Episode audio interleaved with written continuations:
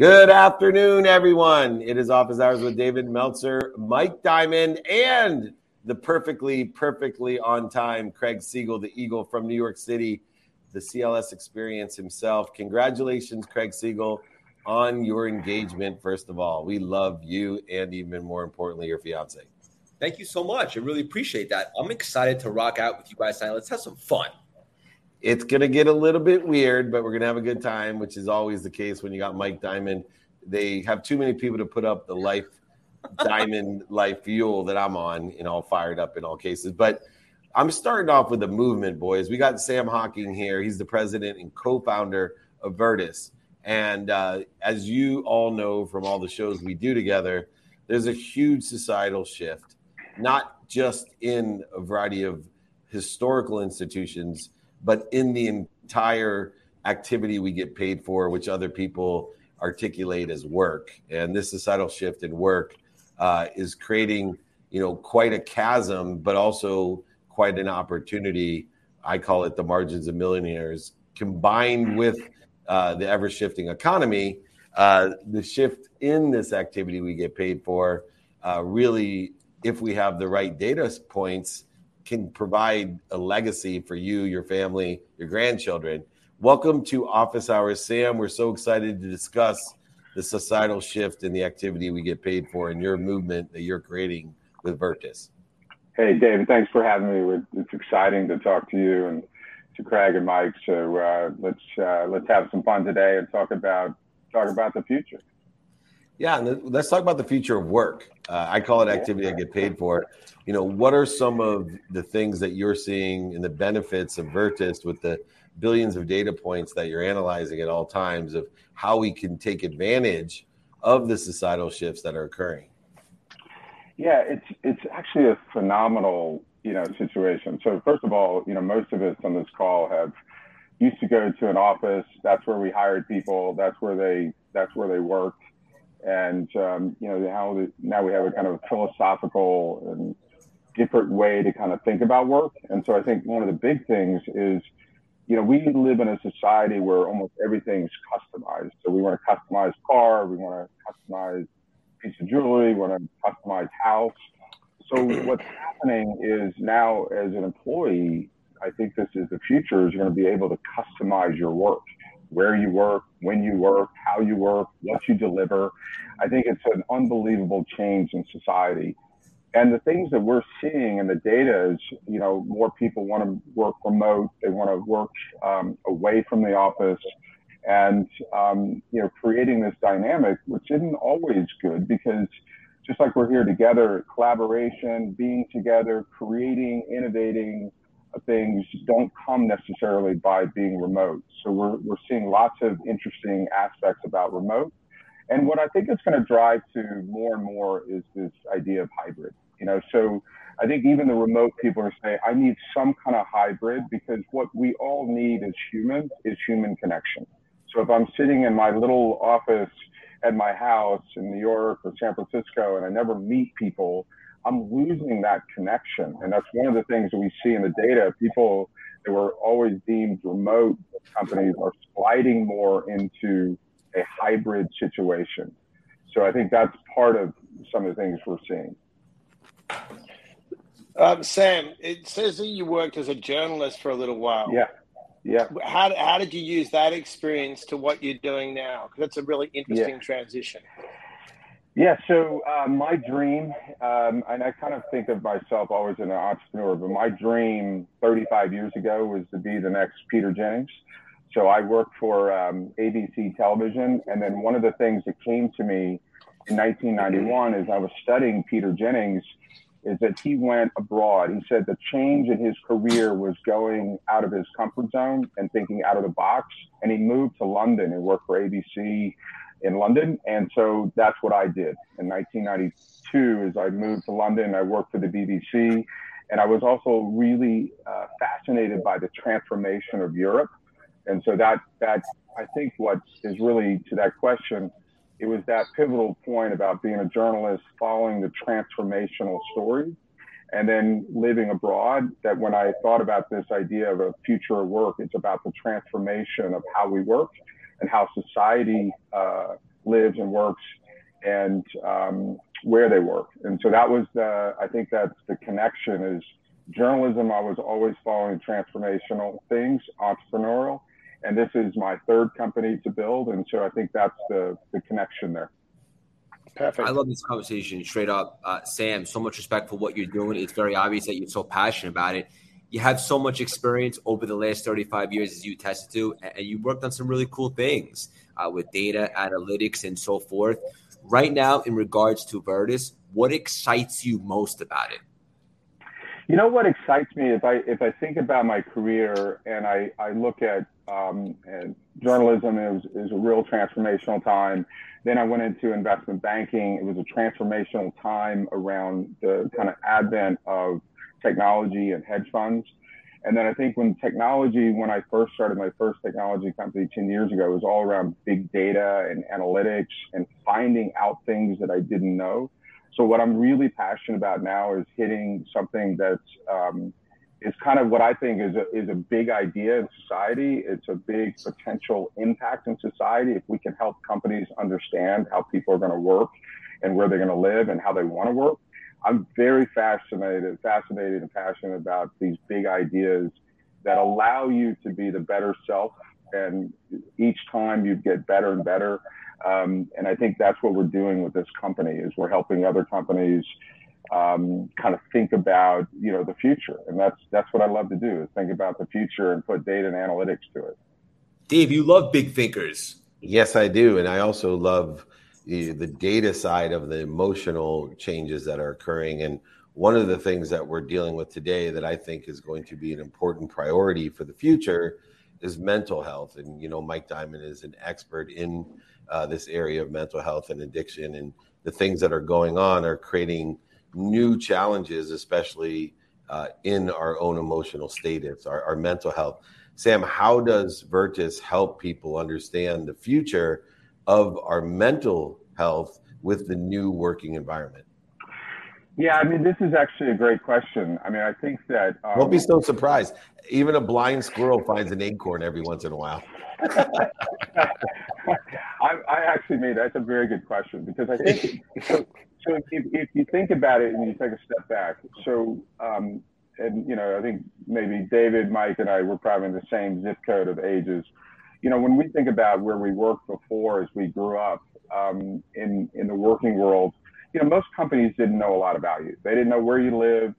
They didn't know maybe issues you had and you know you had a contract with companies that you go to work you do you do the work and then you go home what's changing is and we see it because we're right in the middle of it is companies are finding out a lot more about their employees where they work how far they how far do they go to get to work um, and in that david i think people are starting to figure out too what's your mental how, how are you doing? Like, how are you really doing? And is the company, how can we help you have a better experience in life and in work? And so I think the data starts to help us think about more and more aspects of the person and the companies can take more stock to that. So let me give you a concrete example.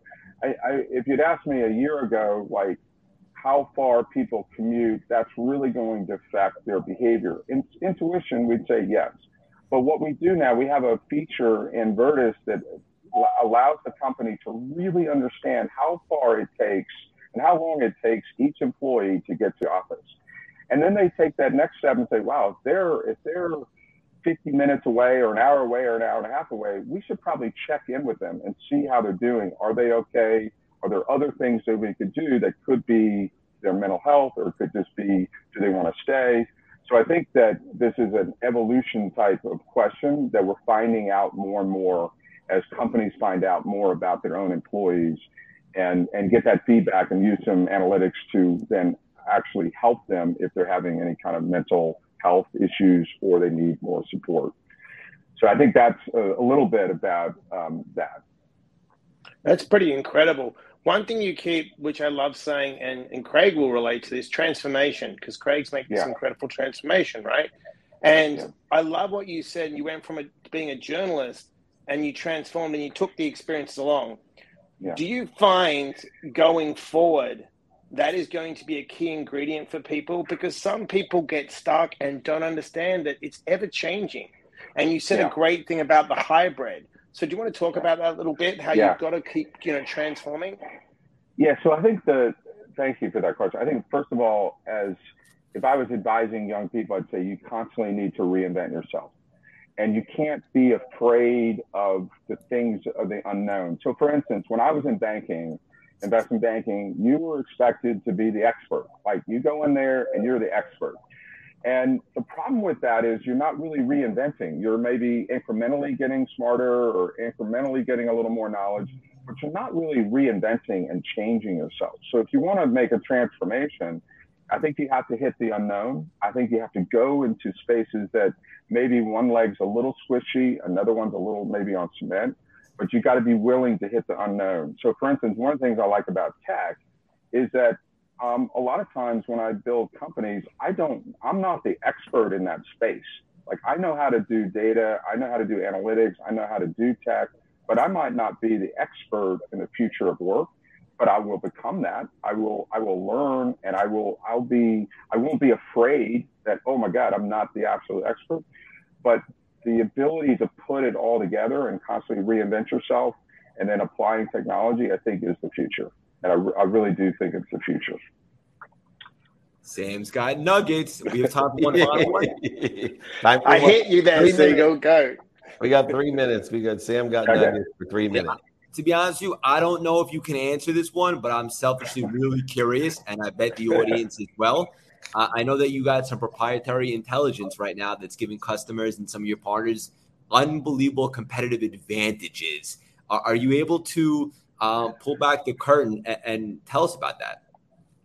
Well, I tell you, you know, we, we can't divulge everything, but I think the one thing that we we're getting insights that no that very few people have because we might look at 100,000 to 200,000 commute analysis, and we can start to see where's the inflection point that people will tell their employer they're not going to commute any further than that um, distance.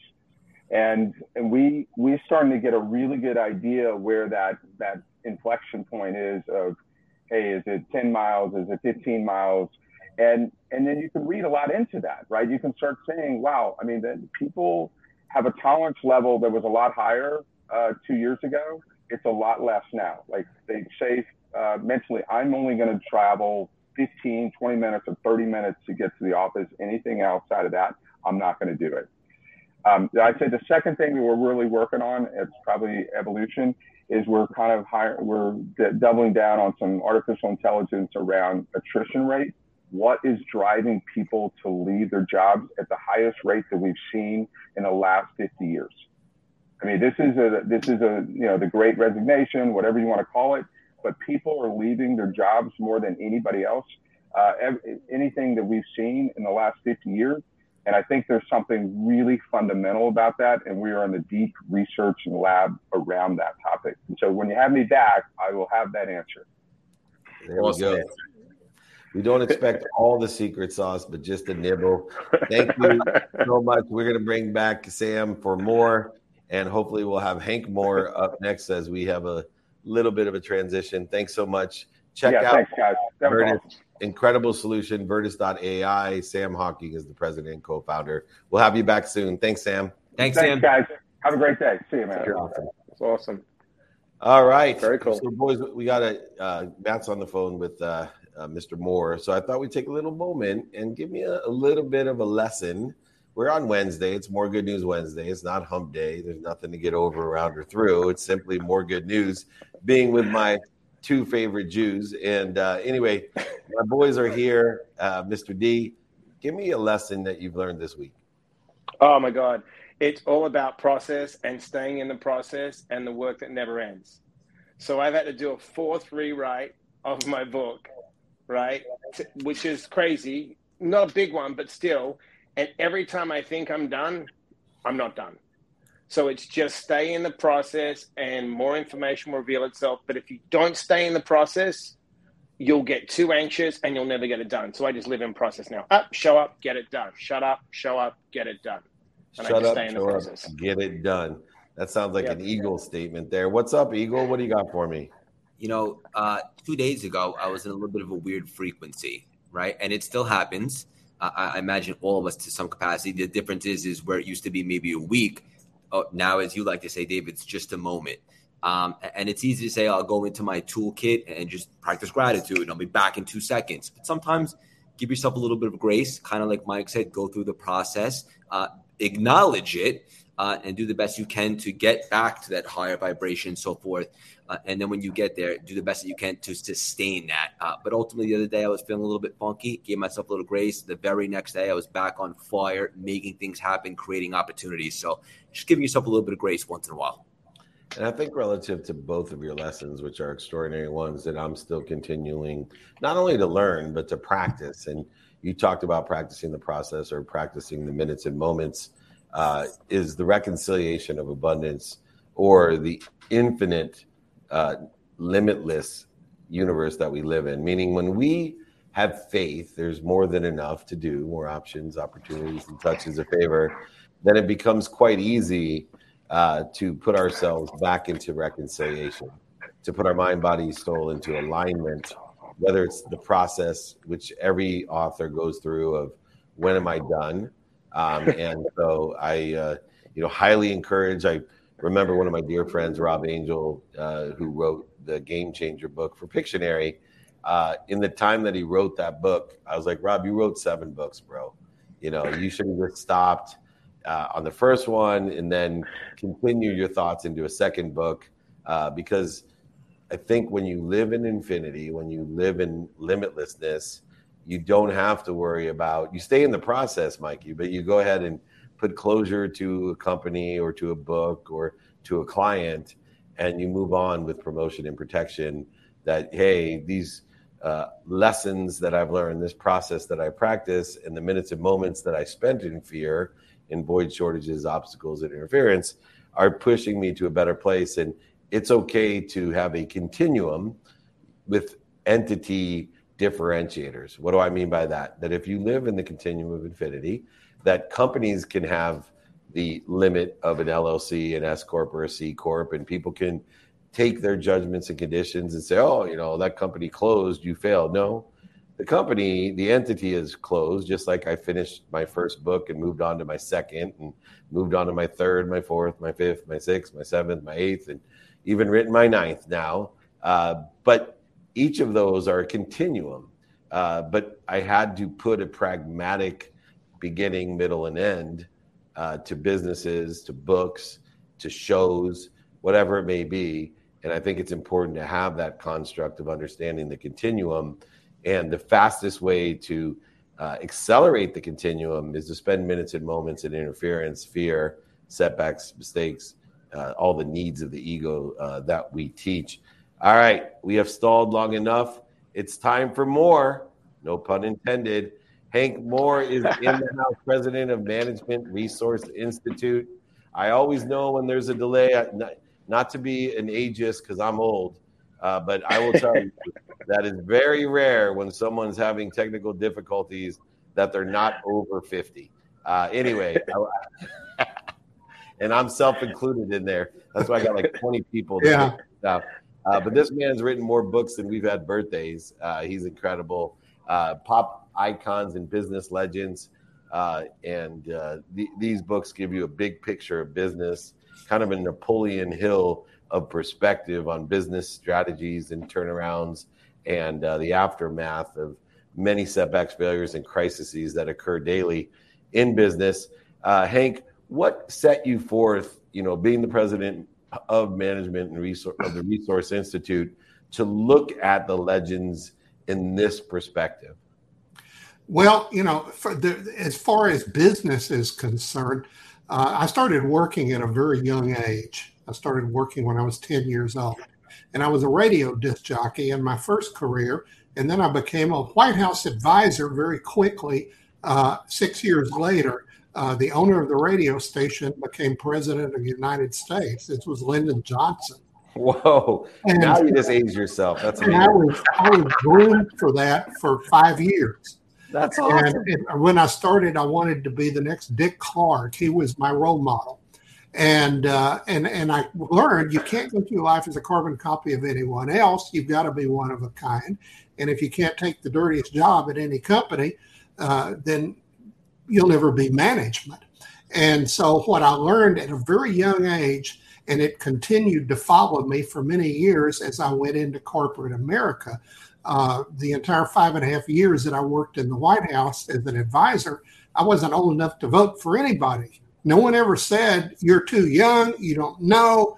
Uh, and uh, it was just went on from there. So I didn't stay around the political situation because I was a policy person, and my areas of expertise were civil rights, environmental, international trade, and the World's Fair. And so from there, I started working with corporations, and every time I would go in to fix what they thought was the problem, I'd always see the bigger picture. And I realized very quickly no one was writing books about the bigger picture. They were writing them about the niches. And I just started writing about stuff no one ever wrote about.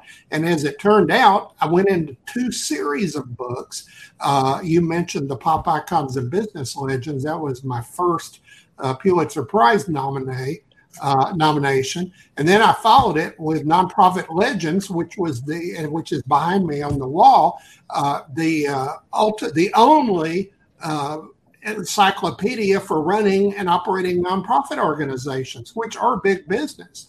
I mean, nonprofit organizations uh, put trillions into the the uh, economy, and they're they're big employers. They're also places that corporate employees and executives hone their craft as executives. And so when we get into cause related marketing and other topics that I might want to talk to you about on a future show, we can't cover everything immediately, but but how young people on their way up can craft their skills by doing community service, then they're more valuable to the company all the way down the line another topic for another day. So it's just there was no big picture of anything. Um, I just the other one's behind me on the wall, the red cover. I just wrote Pop Music Legends, my 14th book, which covers the big picture of the music industry for the last 125 years. All right, wow. so you blew us away. First of all, you went from a DJ to the White House. That's just insane and you, you the change the change you've seen is incredible. But this, oh, yeah. I've got to ask you this: Hall of Fame for business and Rock and Roll Hall of Fame. That's massive change. How did that, how does that happen? It's all about change management. Research tells us change is ninety percent positive. So why do people fight what's in their best interest. And research, all Harvard Business School research tells us the average person and the average organization change 71% per year. Problem in business is people are way too niche oriented and they they look at pieces of pieces of pieces. And actually, I went in the U.S. Business Hall of Fame before I went in the Rock and Roll Hall of Fame. I was inducted by Peter Drucker in uh, 19. Uh, uh eight, uh, 91, I believe it was, and uh, U.S. Business Hall of Fame, and then in the Rock and Roll Hall of Fame in '92, and then in some other ones after that for community leadership. So it's not, you know, you don't do the work uh, particularly if you have diverse talents. Uh, you know, when back when I was working in the White House, I did have to go to school too. I mean, I was in 11th grade when he became president after Kennedy's assassination, and I was in my senior year in college when he when he uh, finished his term in office. And, and then I served on the committee to create the LBJ Presidential Library while I was working on my MBA. I always knew the connection of uh, of it all together. I think most people in business are much more big picture and generalist in nature than they give themselves credit for being. Uh, I mean, one way they get that way is is uh, listen to David Meltzer, read books by qualified authors, and and try to determine what talents can transfer from one to the other. And I think a lot of people, my good friends, the last thing I'd say about that uh, is that my good friends in small business, people run, come across me when I'm speaking at conferences, and they say, "Oh, you work with all those national uh, corporations." Yes, I have AT and T, Texaco, all those guys, and you can, you know, the problem is people say, "Gee, if I had all of their Disney, I've worked with all of them." At the at the CEO and board level, if I had all those resources, the things I could do in my small business, trust me, you don't want their uh, drama. You don't want their limitations. And I have found that the average small business uh, principal and manager uh, wears about 10 hats every day. And guess what? They get really good at eight of them, which is seven and a half hats more than the average corporate mid manager is ever good at. So, yeah, I had a whole bunch of diverse talents. I saw the intersection of them together. I mean, when I was in college, people, I'd, I'd go to class and my teachers would say, What do you do? You're never here. And I used to say, I'm a White House advisor and a disc jockey. And they said, Both? I said, Believe me, it's the same thing. Yeah. go ahead. No, I was laughing. I was like, uh, his reality surpasses most people's imagination. And that's when you know you got a great guest. Go ahead, Siegel the Eagle. I was just going to say, uh, Hank, you're an absolute fire you have more energy than us three combined. I want to acknowledge you for that. Um, a lot of the things that you talk about have to do with uncertainty and helping people after um, crisis or um, you know big right. events and so forth. A lot of people, when they think of the word uncertainty, they think of pain. Uh, what should be a, a, an alternative perspective um, for businesses or anybody leaning into uncertainty with possibly maybe a little bit more confidence? Well, I call it in my books crisis management and preparedness. You know, a crisis is not just a pandemic or a plane hitting a building or other big crises that we've all uh, seen. Um, a crisis could be uh, a loss of key customers due to a merger that your firm had nothing to do with. A loss could be a uh, sexual harassment lawsuit affecting a small business adversely, uh, or even in small businesses when there's divorces in the business. So what you, what you do is when you do your planning, that gets back to planning, uh, uh, which a lot of people consider a dirty word. Uh, research tells us that only 2% of the businesses in America have a plan of action, a strategic plan, a real strategic plan. And I'm not just talking about most people will will throw up accounting figures or marketing uh, slogans, and that's all wonderful. That's what we call back of the book content. But but a plan doesn't have to be a three page binder. It could be a three a three ring binder. It could be a three page stapled something that you share with every employee every week, if not more often, and with customers. You could share executive summaries to customers. Your strategic plan uh, in simplified form makes a great marketing tool. So does your ethics statement. That's another topic uh, we can talk about.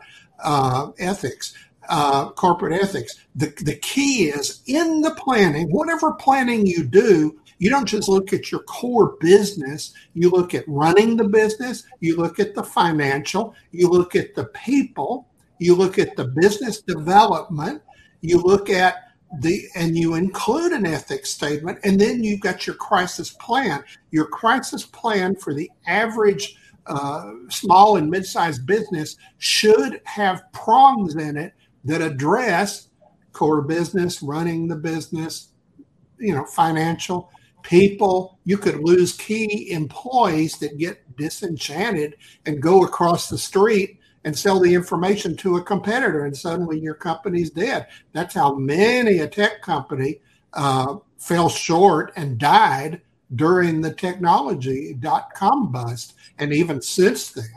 So everything's changing. Change is always there. Uh, one of my friends in the music world who inducted me into the Rock and Roll Hall of Fame, Sonny Bono, once said, the beat goes on. That means there's nothing more permanent than change, and that history does repeat itself. So you learn from what happened in in Big Picture Business Book One. I had a complete history of every recession of the 20th century and what we could have, should have learned about it. Uh, do people learn? No, they need to be retaught periodically. So, business forward, going forward from the pandemic, is to understand that you just can't go back to the way things were. Uh, going back is not an option you know the beat has to go on in, in music and in business. And and it, it's you know you can love the good old days and all that but you study them and learn from what happened. You don't want to waller in in the olden days. It, it, it doesn't work out.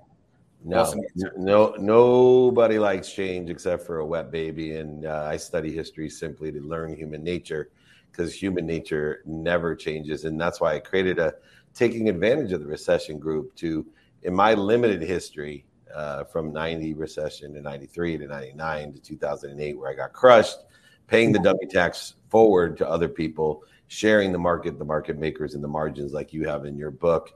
Uh, we don't have enough time for more, but we'll make more time on another show for more. Thank you more than enough, Hank Moore. we appreciate everything Good. that you do. You are a legend, an icon, a Hall of Famer please come back and visit us. You're an extraordinary interview. Thank you so much. You're very welcome. Thank you, Hank. Thanks to you others. Thank you. Great job. Well, I wasn't expecting. Sometimes you get a guest and you're like, wait a second, did he just say that? That's incredible. Uh, you're not ordinary anticipating in that perception, uh, but his reality certainly exceeds my imagination at times. And it was so blessed to be here teaching us the lessons of all the different aspects of his own journey and here she is. She's ready to go. Deepali is in the house, and uh, Deepali Vyas, founder of Fearless. I don't know if her co-founder Mike is around, but uh, we got Deepali here. Who, who Mike? We got enough mics on the show already. We don't need another one. Fearlessplus.com, yes. by the way. That's a lot more than just Fearless. Uh, Frictionless is Fearless, and she's soon to launch a new digital platform uh, that will connect here uh, in on LinkedIn for young people. And it's so interesting because young people seem adverse to LinkedIn, and uh, you know they they love the TikTok, and so we need to TikTok and eyes LinkedIn, uh, and that seems to me if I was going to describe the founders of Fearless Plus, that we're kind, we're kind of uh, utilizing the UIs that are more adaptable and attractive to young people in the more powerful platforms like LinkedIn. Is that a fair assessment? Fear, not fair assessment, like F, it's F A I R, fair assessment, not F E A R, like your fearlessplus.com. Uh, is that a fair assessment of the platform that, that you guys are launching? Absolutely. Um, thank you, David, for for having us on. Um, I say us, but I think my partner Mike is on a boat somewhere uh, in the middle of the Mediterranean, and it's quite late. But we certainly appreciate um, uh, being on. But yes, I mean, you you've said it um, very. You've summed it up very well. We are think of Fearless Plus as um, you know LinkedIn for the for the next generation, and it's TikTok meets LinkedIn. Um, all of these young people are so used to social media. They're used to video formats. They're used to evolving and moving fast. Um, and they're not shy about it. And these are the mobile friendly platforms that you're using. But they have a deep anxiety on uh, getting on LinkedIn just because they don't have enough professional experience to share. And so, how do they set themselves apart when they are getting into the workforce. So um, yeah, thank you for for having us on and and you know giving us a voice and and empowering the next generation. That's awesome. So okay, my question is this: such a great platform, so great to educate young people on how to set themselves up. Fearless is brilliant because it it's it's very fearful to put yourself out there. Mm-hmm. Why did you create it? Deep down, what was driving you to create such a great platform? Yeah, so a, a, little bit about my background. So I have 22 years of experience in executive search. And so I've spent my career helping executives uh, from leadership coaching to getting them the big CEO and, and COO and C suite jobs.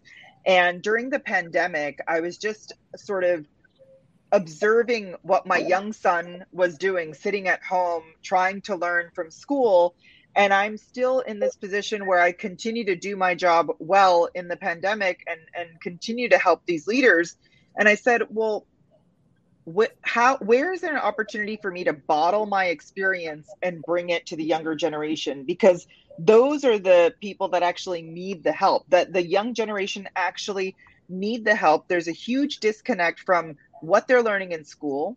And really, it kind of starts with the education system, right? Like the education system hasn't changed in over 150 years. Schools teach what to think and not how to think.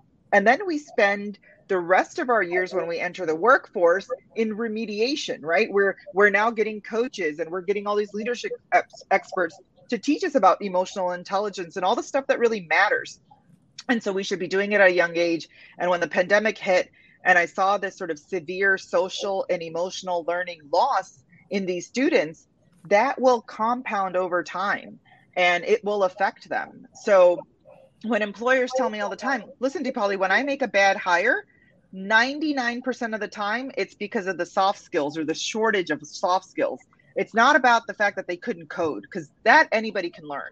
Um, and that's why we founded it. We wanted to bottle this experience and just bring it to the younger generation so there isn't a huge disconnect. So when they do enter the real workforce, um, they know what they're doing. This is awesome. Uh, I just want to say you have a really, really cool, positive aura about you. I really appreciate it. And it's interesting because we're in a time now uh, where guys like Dave and Gary Vee have really paved the way um, to put a mm-hmm. spotlight on entrepreneurship. And I think mm-hmm. over the years, you can't deny entrepreneurship has become sexy. And now you see younger kids, uh, whether it be crypto or just other things, uh, starting yeah. their own businesses and so forth. And so, whereas maybe years back, um, the, information on the platform might not be as useful. It seems like now it's the perfect time to learn more about not necessarily what they got in accounting, um, right, in class, but but what are their people skills, their connections, their, their network, their ability to connect, and so forth. I imagine that was a similar mentality to you. You're kind of adapting to the time, seeing that entrepreneurship is becoming popular younger and younger. Absolutely. Um, look, I'm a huge fan of Gary Vee and and and all of those individuals, Tony Robbins, etc. Like everyone is trying to do personal development. And you should be doing it earlier. Um, you know, I grew up in the motel business. I'm an immigrant. Um, my parents were in the motel business. I was running a motel at the age of 13. Uh, because I didn't have a choice. Um, my parents, you know, needed me while they had to make a Costco run. Uh, and I got to encounter all aspects of life and really hone my emotional intelligence and self awareness. And um, I feel like that's why I'm a little bit of a risk taker. And I think this young generation, I don't want them to be fearful of, of, of, changing jobs, right? We want them to have a fearless future, and it's really in the name, right? You should be an accountant for 50 years. Imagine going to school and setting yourself up, I'm going to be an accountant for the next 50 years that sounds quite daunting and boring, right?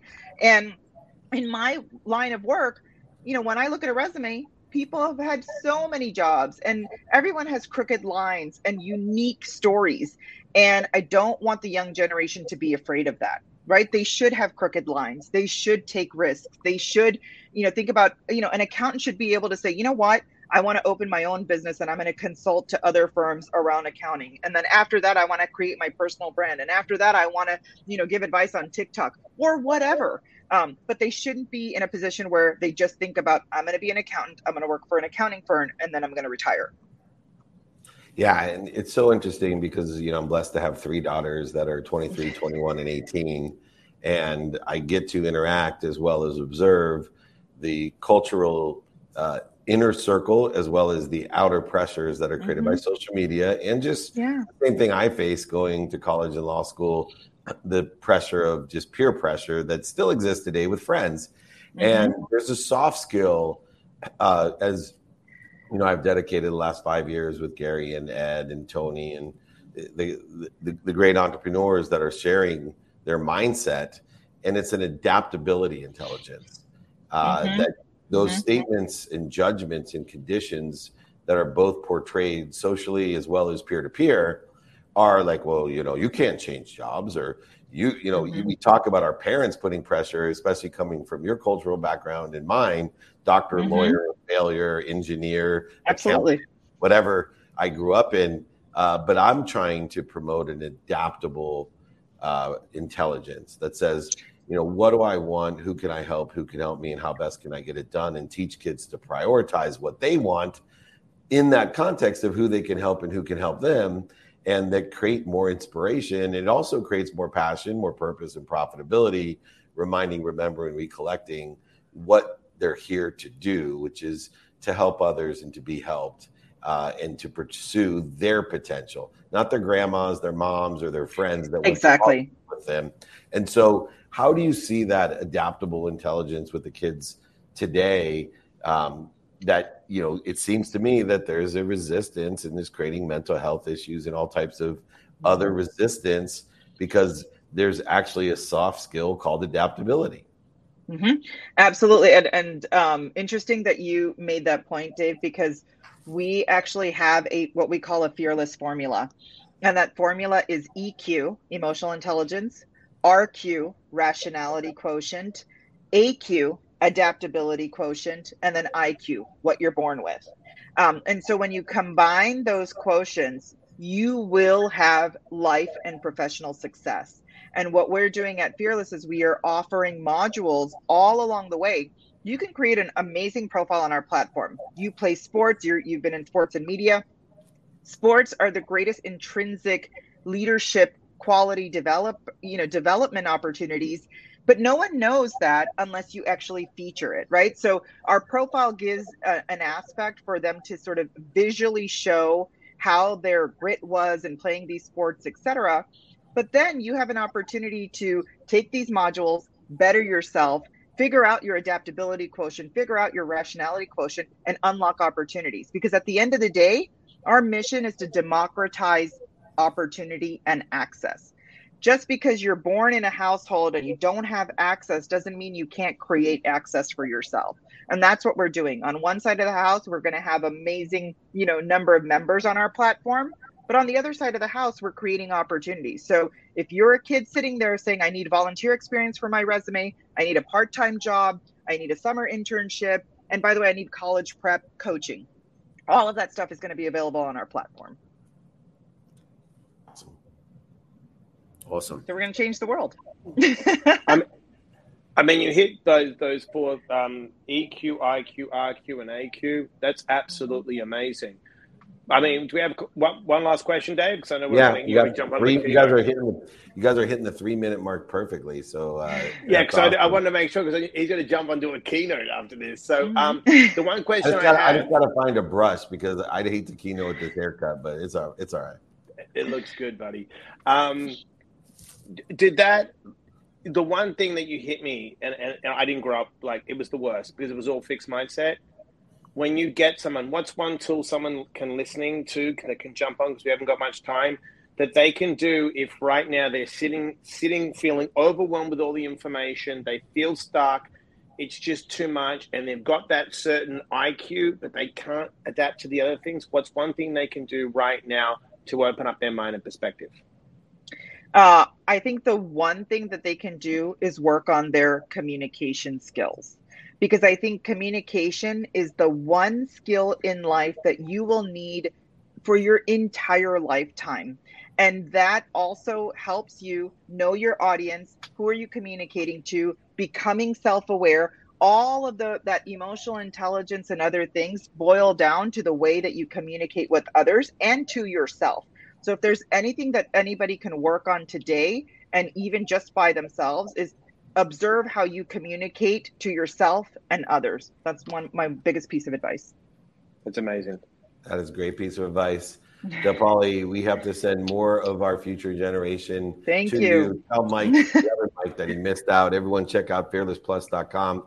Let me know how we can help you on the content or introduction side. We want you to be successful. Appreciate it you you nailed it for our future of at least entrepreneurship and business. Thank you so much for joining us. Thank, Thank you so much, gentlemen. Take All care. Right. All right.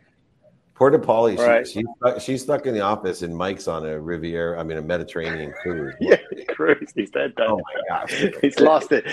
She, he might be lost at sea, so he shouldn't say that, right? The poor guy. He's on a cruise. Yeah. No, he's not. He's in the middle of nowhere that's I, that's like Jake on the weekends. You know, it's like I, am sitting here getting my stuff together, and Jake's like bachelor party in Nashville with my daughters, and then he's flying over to Austin to meet some you know lady that's 20 years older than him, then flying home again for you know a nightcap with another venture. And cap.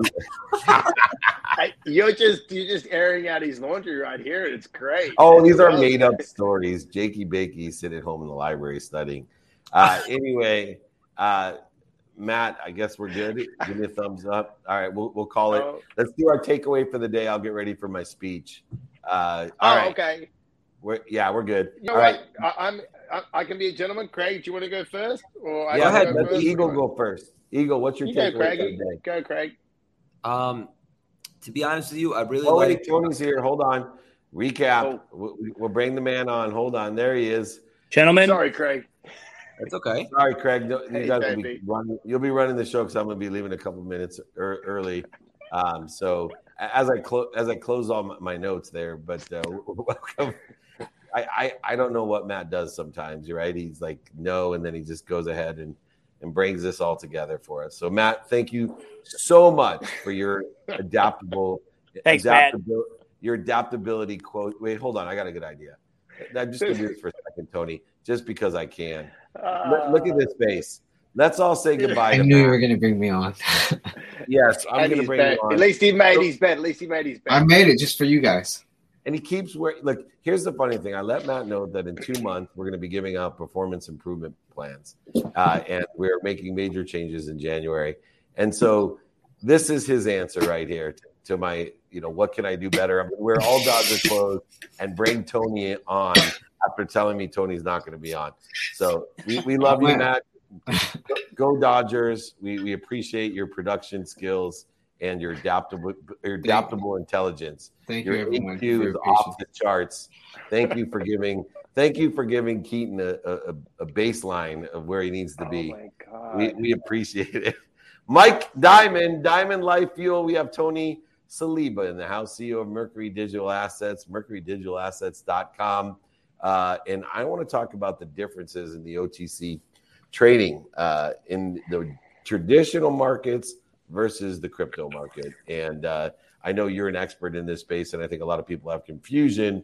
I teach a, a group every Monday about taking advantage of the recession. And I think understanding the differentiators in the OTC trading markets is a great way to take advantage of the recession or a downturn or an accelerated economy, whatever way you want to define it. This is where the margins of millionaires are made, and you're one of those market makers and an intelligent expert in the market making of how people can make billions. So I wanted to welcome you to the show and wanted to get a little bit of insight on some of the differences that people should be aware of.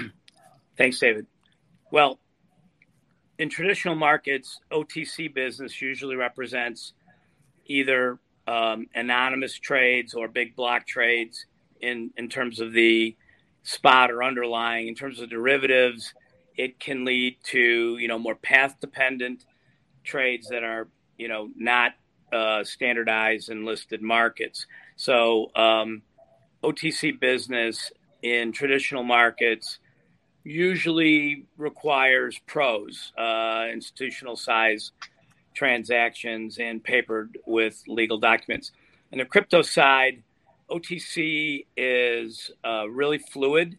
Um, we uh, we are no- normally seeing a uh, RFQ request for quotes that are streaming, so you can't really tell a big difference between streaming quotes on an exchange and OTC quotes and they're definitely tighter markets for deeper size. So in the spot markets, uh, you know, the big crypto names, you're seeing, you know, multiple coins uh, at, at the top of the book. So you can see sometimes fifty to hundred thousand dollars of depth uh, on top of the book, and then on derivatives, you're if you're trading OTC, you can uh, get bigger size, but also a much wider range of spread types. So okay. big, big difference. Um, big, you know. big differences. Mike, you right, Tony, I, have, I have a question. No, no, no, no, because I have a question because he's in this world, and a lot of people are panicking because crypto's down, the market's down. So right now, you know, with a guy like yourself who's watched the market go up and down, and you're an expert what what's the best advice? Do people sit and play the long game, or if you're down that much, do you just cut your losses and get out? Well, it really depends on what you're in, Mike. I mean, if you're in some of the altcoins where the risk off might be for quite a while. You know, crazy ideas with um, uh, kind of, you know, avant garde uh, altcoins. That stuff may not come back. Um, with the big guys and uh, the liquid stuff, I think you're going to see things um, uh, recover much much quicker than like in um, in traditional markets because you have you know you have 24 7 trading so really things happen almost three times as fast in crypto than in um, traditional markets because people are trading while we're sleeping and you know it's very active so um, we are not seeing a slowdown in um, new deliveries and people uh, who have missed the boat. This is kind of like the third wave right now. We've had a crypto, you know, we had a crypto slowdown. I, I, I hate to refer to it as a crypto winter, guys, just because prices are down. Um, you've had some blowouts. You've had uh, most of the problems have been in the lending sector. People over leveraged, right? And um, if you're getting these high interest rates, and it seems like it's too good to be true, probably is. But um, our traditional financial markets um, customers, uh, Wall Street, if you will, that were late to the game, are using this as an opportunity to to gear up for the next leg up. I love it, and great question, Mike. Tony, it's great to meet you. you. I was doing a little bit of background because number one, I'm a fan, and obviously, I want to show this conversation the respect it deserves. And, and I saw Thank that you started out um, big into options. In fact, mm-hmm. uh, you became the most active trader on the floor. Uh, what excites you most about options? And for the audience listening that might not be familiar, how is options different than just traditional trading? Options are the best products ever made. It gives you nonlinear payouts. I love it.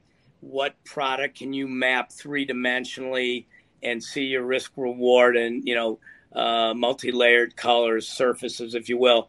um, you can tailor your trading style uh, in any way possible to meet your um, um, to meet your risk reward or the size of your capital needs. So um, I love spreads. I think staying spread is staying alive and allows you to take a uh, right turn if you were a little early or if you were wrong in your um, uh, uh, choices in reverse and and not uh, leave everything on the table. So, in other words, like a bad, a great spread at a bad price uh, is much better than a bad trade and a and an underlying that you just have to cross your fingers and hope it comes back. I like your style, Tony. Thanks, Craig. Absolutely, and you know the frictionless economy, the democratization of trading, uh, really makes a difference. And I think one of the wisest nuggets, and I know uh, my friend Craig Siegel's a nugget counter he collects nuggets, gold nuggets of wisdom, uh, more than gold nuggets of gold. And I think one of the most interesting things that had me perplexed and just going to set me off into a Dave Meltzer wormhole tonight is the speed, the speed in which, uh, as a variable, uh, crypto is traded. I hadn't thought about it in the respect of how uh, the efficiency of trading affects the movement of liquid trades. You, you know, there's the, the you know let's just call them collectibles out there. You know, that, that's not going to move fast enough because it's not liquid enough to have uh, enough buying or selling. But you know, the big daddies, the bitcoins and the ETH, uh, they're they're trading at an enormous rate uh, in, in a speed in which we've never seen because we've taken it off uh, the safeguards and uh, a, a, lot of the brakes uh, that are on there. And so I'm going to study and I suggest everyone else does as part of taking advantage of the recession, looking to the see, see the speed of money. Uh, you know, and I think that's an important energetic as well as technical uh, viewpoint that's going to be very powerful over the next decade for those that utilize speed as a variable in the investment to align. Why? With their timing and risk tolerance. And those people who I train in taking advantage of the recession and investing in general I'm teaching people, whether it's Craig speaking or Mike writing books or podcasts, to really understand your timing and risk tolerance, especially because of the variable of speed. Now I'm going to take that to the next realm of trading liquid assets uh, to see how the effects and impact are, you know, truly uh, being taken advantage of that we can use to you know our benefit. Uh, Tony, thank you so much. We'll have you back. Uh, really great wisdom. I got to jump to speech, but I just really enjoyed uh, the input and the nuggets that love, Craig is collecting. Love it. Love you guys. Thanks so much. Yep. MercuryDigitalAssets.com. Learn more from the expert. Thanks for joining us. Yeah. Have a great evening. You too. All right, boys. Got to make it quick because you got to get out of here. Yeah, I got one minute. Craig, what's your takeaway? One liner. Uh, just Hank Moore and, and, all his life experience and leaning into uncertainty uh, because that's how we accumulate information and strategies moving forward. Uh, that just really stuck out to me, and it and it's relevant to today. And my boy D. Change is inevitable. Be adaptable. Be be flexible. Be emotionally intelligent. Understand the velocity and rate in which change occurs is my takeaway my two boys, Craig Siegel, Mike Diamond, Diamond Life Fuel got me going. I'm going to go do a speech real quick and then get over to interview Mark Cuban at the uh, Shop Fest with the Verb. So, very exciting evening tonight. I got my two boys here. Thank you both for joining me. All right, everyone. Remember, as I always say, be more interested than interesting. Be kind to your future self and do good deeds. We'll see you tomorrow. Thank you for the best co hosts. Let's all say goodbye to Matt the